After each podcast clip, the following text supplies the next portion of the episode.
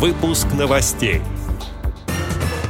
В Санкт-Петербургском университете ИТМО можно будет пройти обучение программированию для незрячих и слабовидящих. Хозяйственное общество ВОЗ УПП «Оскольское» награждено дипломом за трудоустройство инвалидов в организации. Теперь об этом подробнее. В студии Антон Агишев. Здравствуйте.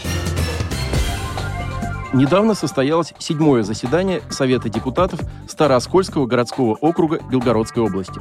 Заседание началось с торжественного вручения благодарностей Совета депутатов активистам, организующим оказание помощи военнослужащим, принимающим участие в специальной военной операции на территории Украины, и оказание гуманитарной помощи жителям Донецкой и Луганской народных республик.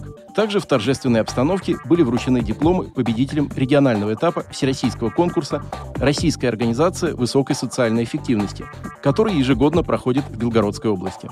Он проводится с целью привлечения общественного внимания к важности решения социальных вопросов на уровне организаций, выявления лучших социальных проектов и создания позитивного социального имиджа.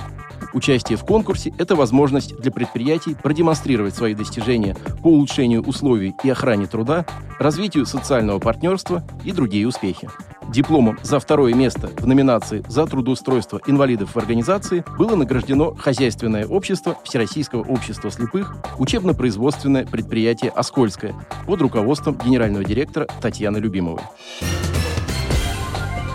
Санкт-Петербургский университет ИТМО в этом году откроет набор на магистратуру программирования для незрячих и слабовидящих. Программа будет готовить IT-специалистов, которые смогут разрабатывать доступные незрячим пользователям продукты, в том числе инклюзивные интерфейсы. Студентами смогут стать как люди с ограниченными возможностями здоровья, так и без них. В магистратуре ждут выпускников бакалавриата технических и инженерных специальностей, которые владеют навыками программирования и хотят развиваться в направлении ассистивных технологий.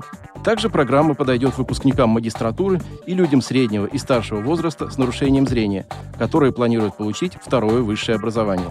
Всего предусмотрено 16 бюджетных мест. Среди педагогов окажутся в том числе специалисты с нарушением зрения. Учащиеся смогут освоить профессии системного администратора, тестировщика и разработчика специального программного обеспечения и приложений. Студентам планируют преподавать программную инженерию, веб-технологии, основы мобильной разработки, веб-дизайна, программирования и многое другое. Кроме того, их ждут такие специальные дисциплины, как изучение систем экранного доступа, голосовых помощников и других технологий для незрячих и слабовидящих. В университете ИТМО уже обучают нескольких студентов с нарушением зрения.